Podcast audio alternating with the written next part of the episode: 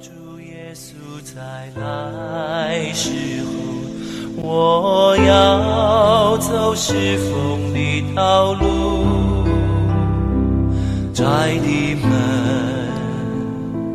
窄的路，背起我的十字架。亲爱的弟兄姐妹，早安！各位好朋友，大家好。我们今天来的读彼得后书第三章，我要来为大家读一到十四节。亲爱的弟兄啊，我现在写给你们的是第二封信，这两封都是提醒你们、激发你们诚实的心，叫你们纪念圣先知预先所说的话和主救主的命令，就是使徒所传给你们的。第一要紧的。该知道，在末世必有好讥诮的人，随从自己的私欲出来讥诮说：“主要降临的应许在哪里呢？”因为从列祖睡了以来，万物与起初创造的时候仍是一样。他们故意忘记，从太古凭神的命就有了天，并从水而出，借水而成的地，故此当时的世界被水淹没，就没消灭了。但现在的天地还是凭着纳命存留，直留到不敬虔的人受审判、遭沉沦的日子，用火焚烧。亲爱的弟兄啊，有一件事你们不可忘记，就是主看一日如千年，千年如一日。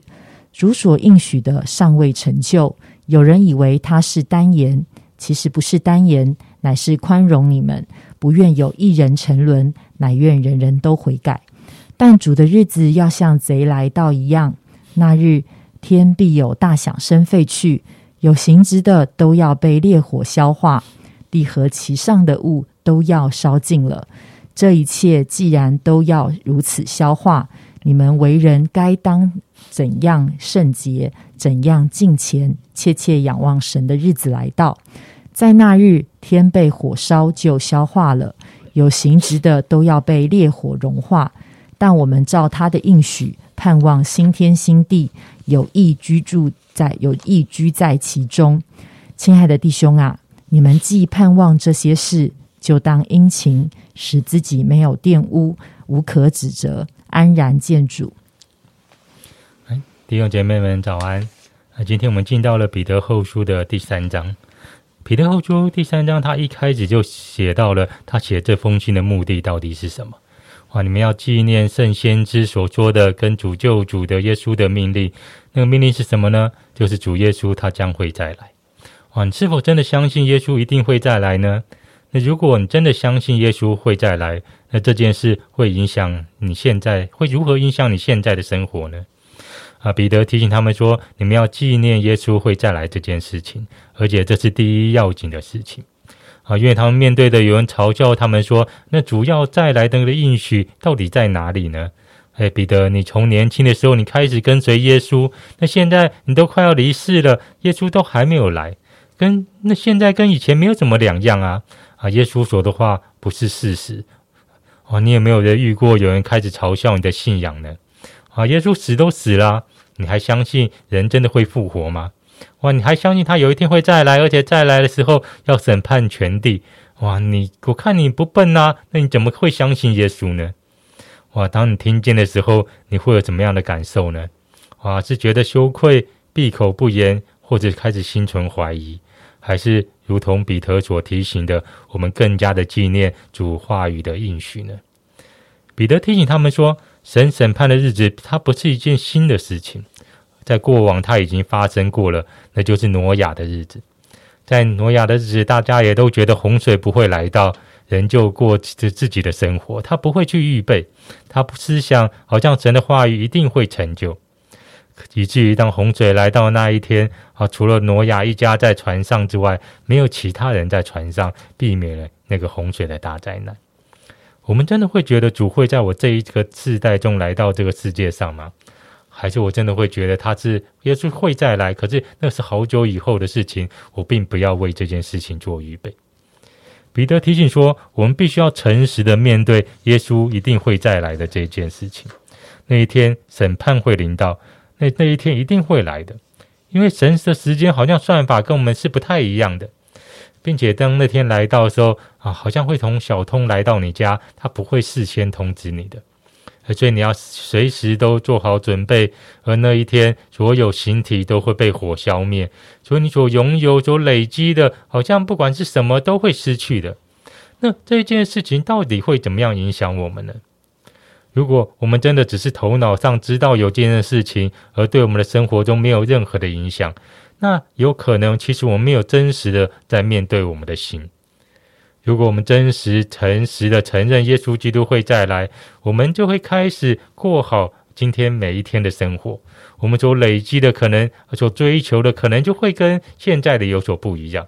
我们就会开始预备自己，持守圣洁，使使我们没有瑕疵、无可指责。以致那一天来到的时候，我们就如同那个预备好的新娘，等待着婚礼那个天上的宴席的时候，我们会预备自己，是因为我们真的相信，并且切切期盼耶稣再来。我们盼望那个新天新地有意居住在其中。还是你会觉得啊，我还有好多事没有做，哎，我还没有结婚呢，我还没有环游旅行呢，我有好多的梦想还没有完成，我还没有小孩，哇，这些等我离世之后再来好了。也啊，如果我们真的是这样想，很有可能其实我们没有真的很盼望那个天上的家乡，啊，只是好像呃那个永恒跟那个永远的刑罚相比起来，那我当然觉得新天新地比较好啊，可是它并没有好过我现在所拥有的生活。啊，这很像是，如果你是一个要结婚的新娘，你问他说：“哎，你期待婚礼那天的来到吗？”呃，他跟你说：“哎，其实我并没有，哎，我还是比较喜欢我一个人单身的生活，哎，呃，我好像没有很喜欢跟他住在一起啊。可是我要跟他结婚，只是我希望我老了之后，哇，有人可以照顾我，可以帮我推轮椅啊，是因为我父母，是因为整个社会的期待。嗯，如果你是那个新郎。你听见你会有什么样的心情呢？你会多难过呢？因为你知道，好像那个新娘并不期待你来迎娶的那一天。啊，有的时候我们的生活真的很忙碌，啊，每天上班、家事、孩子是忙不完的，好像眼前的事充满了我们的心，我们根本没有时间预备，好像那么远的事情。嗯，可是如果我们真的不静下来想一想，到底现在有哪些东西可以带到永恒？那非常有可能，我现在所追求的一切，有一天都会消灭，成为一场空。